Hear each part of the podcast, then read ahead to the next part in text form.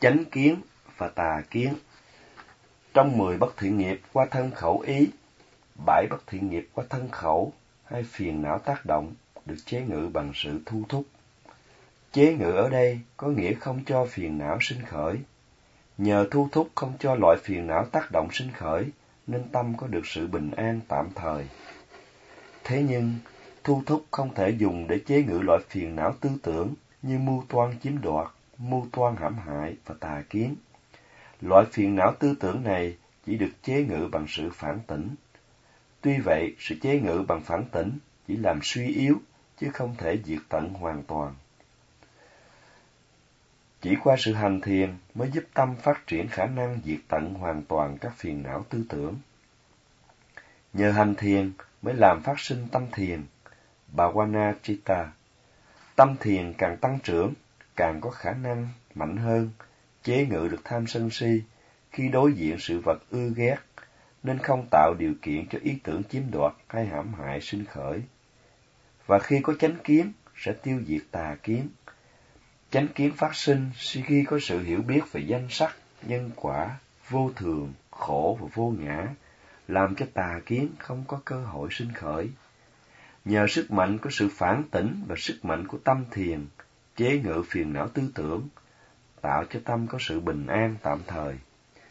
Do đó, chánh kiến đóng vai trò rất quan trọng trong sự diệt tận loại phiền não tư tưởng. Hôm nay sư sẽ giảng về chánh kiến và các loại chánh kiến khác nhau phát triển theo quá trình tu tập. Trong phạn ngữ Samaditi tức chánh kiến, nếu bỏ Samma chỉ còn lại Ditti. Ditti có nghĩa hiểu biết. Khi tâm được uốn nắng ngay thẳng, chánh kiến phát sinh. Khi tâm không được uốn nắng, để mặt tâm cong quẹo, tà kiến phát sinh. Sự ngay thẳng hay cong quẹo của tâm tùy thuộc vào sự chú tâm. Manasikara Hãy có chú tâm chân chánh, Yono Manasikara, thì tâm trở nên ngay thẳng, làm cho thân khẩu ý trở nên trong sạch. Chú tâm chân chánh có vai trò lèo lái tâm, giữ cho tâm ngay thẳng, giống như bánh lái có vai trò giữ cho thuyền chạy thẳng. Ngược lại, chú tâm không chân chánh sẽ làm tâm có sự hiểu biết sai, giống như khi không có bánh lái, thuyền không thể chạy thẳng.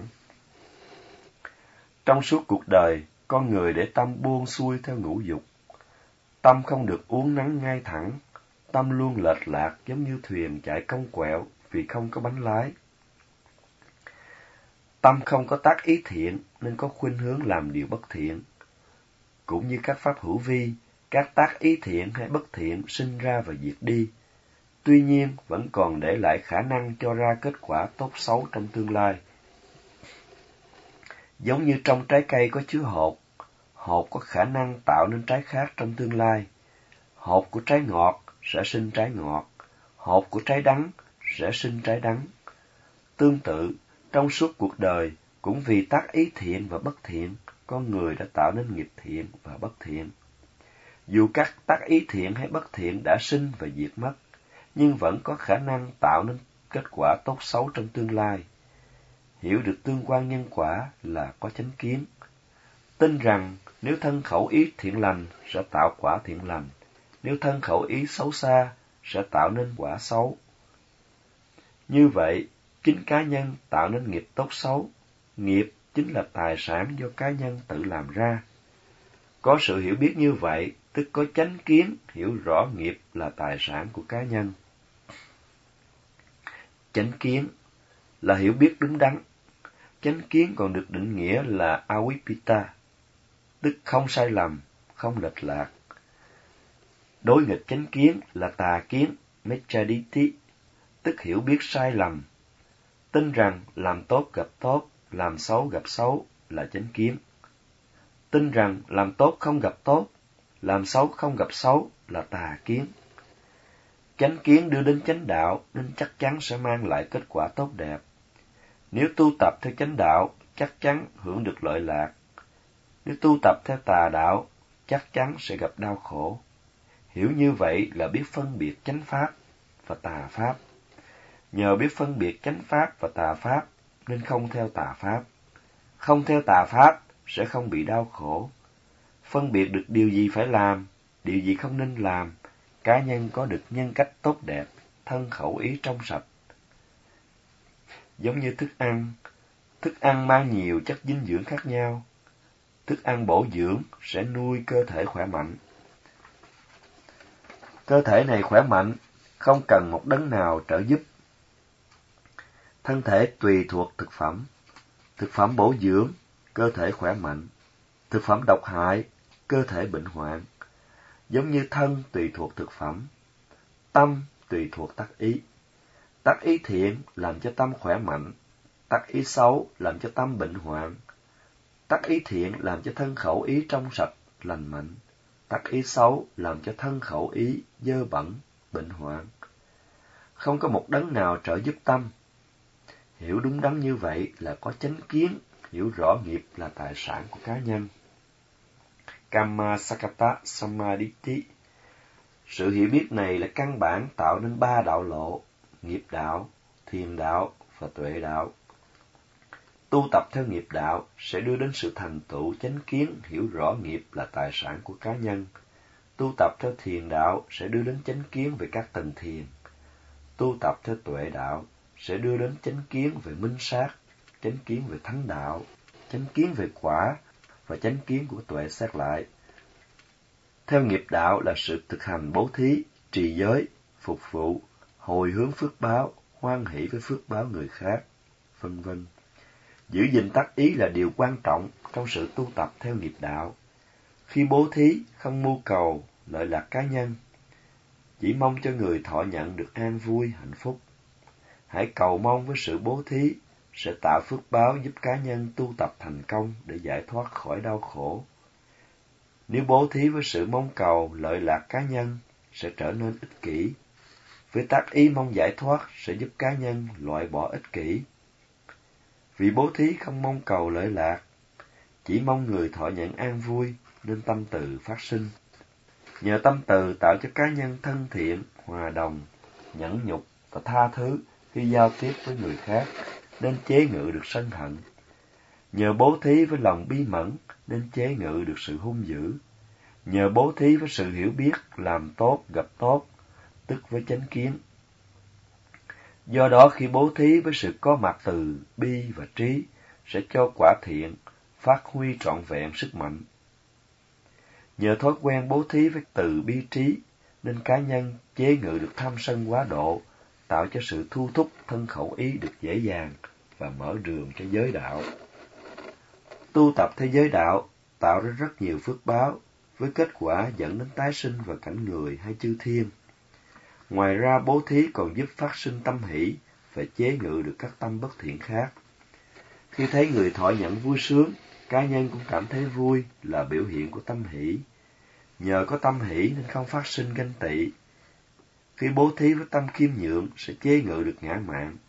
Khi bố thí chư tăng, tính tâm phát sinh. Nhờ bố thí bằng trí tuệ nên chế ngự được si mê.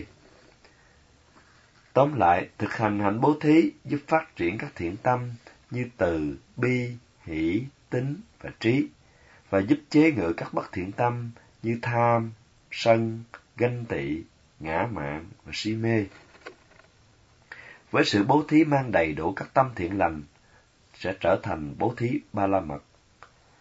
Khi chia sẻ tài sản cá nhân với người khác, hiển nhiên là trong tâm người cho không mang ý tưởng chiếm đoạt do tham, hay mang ý tưởng hãm hại do sân và không mang tà kiến về nghiệp. Do vậy, sự bố thí mang đầy đủ phẩm chất thiện lành là chánh pháp, thay thế tà pháp.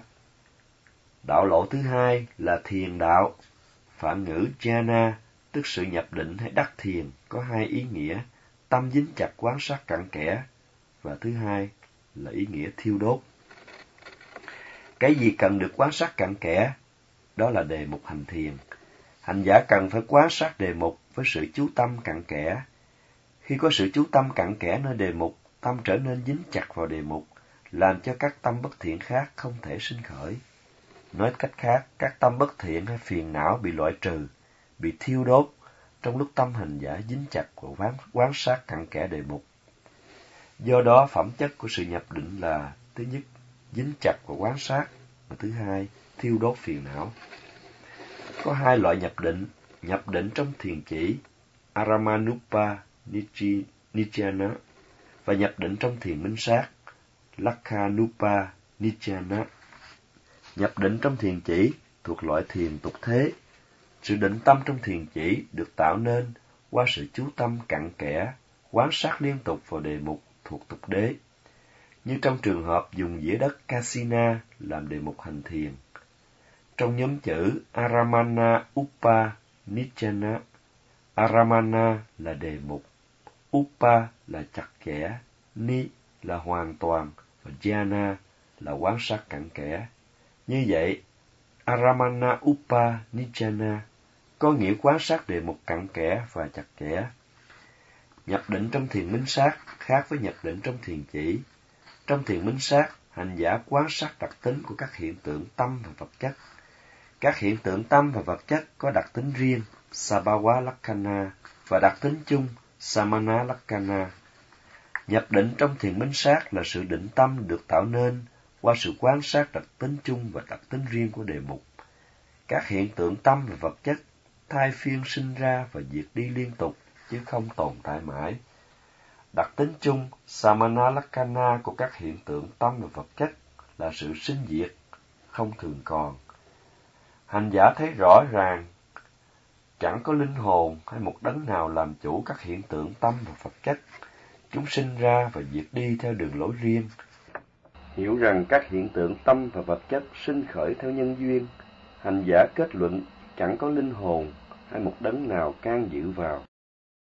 Do đó, các hiện tượng tâm và vật chất đều có đặc tính chung. Samana Lakkhana là vô thường, khổ và vô ngã. Như vậy, nhập định trong thiền minh sát được tạo thành từ sự quan sát chặt chẽ các đặc tính riêng và đặc tính chung của các hiện tượng tâm và vật chất. Sự định tâm trong thiền minh sát đưa đến sự phát triển các tuệ minh sát. Khi hành giả chứng đắc đạo quả, tâm gắn chặt vào đặc tính an lạc tĩnh lặng của Niết Bàn. Do đó, sự nhập định trong thiền minh sát bao gồm sự chứng đắc các tuệ giác minh sát, chứng đắc thánh đạo và chứng đắc quả.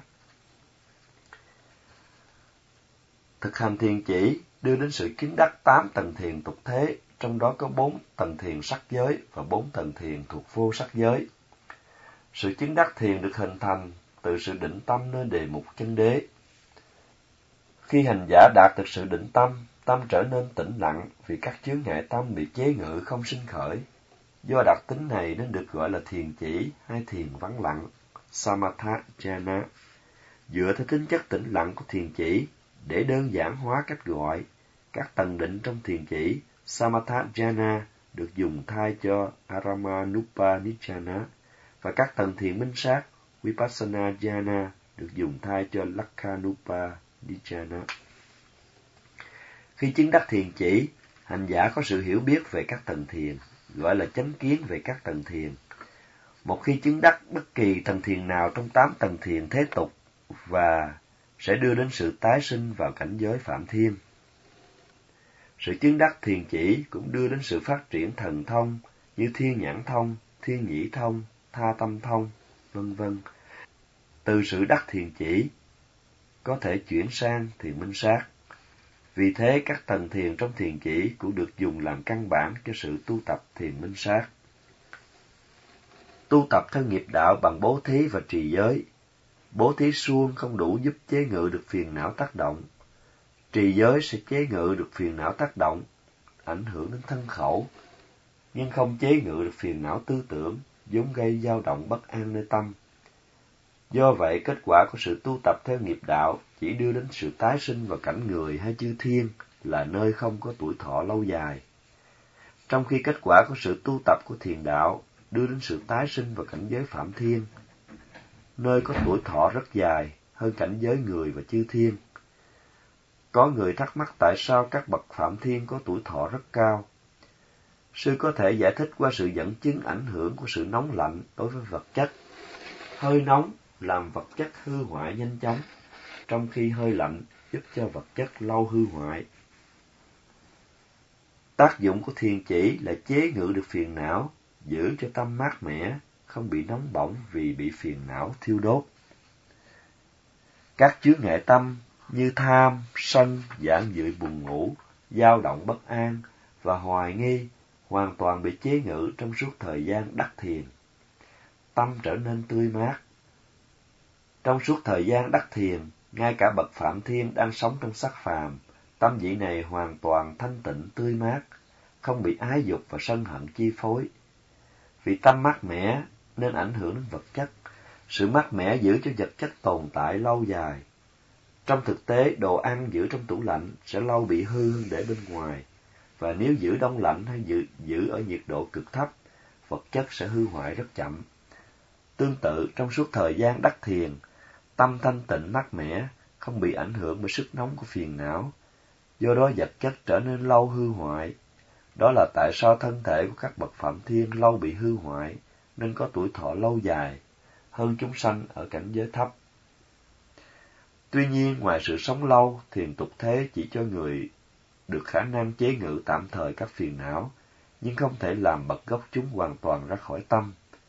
Tâm chỉ đạt sự bình an tạm thời, Tadanga-santi, trong thời gian đắc thiền vì phiền não vắng bóng. Tóm lại bắt đầu từ sự tin tưởng nơi làm tốt gặp tốt, làm xấu gặp xấu, làm nền tảng cho ba đạo lộ, giới đạo, thiền đạo và tuệ đạo. Tu tập theo nghiệp đạo, phát triển chánh kiến hiểu rõ nghiệp là tài sản của cá nhân. Tu tập theo thiền đạo sẽ đưa đến chánh kiến về các tầng thiền, và tu tập theo tuệ đạo sẽ đưa đến chánh kiến về minh sát, chánh kiến về thánh đạo, chánh kiến về quả và chánh kiến của, của tuệ xét lại. Với giới đạo giúp thân khẩu trong sạch, đưa đến kết quả tái sinh vào cảnh giới người hay chư thiên. Với thiền đạo giúp tâm trong sạch tạm thời, đưa đến kết quả tái sinh vào cảnh giới phạm thiên. Và cuối cùng, với tuệ đạo giúp tâm hoàn toàn trong sạch qua sự chứng đạt đạo quả, đưa đến kết quả giải thoát khỏi luân hồi sinh tử.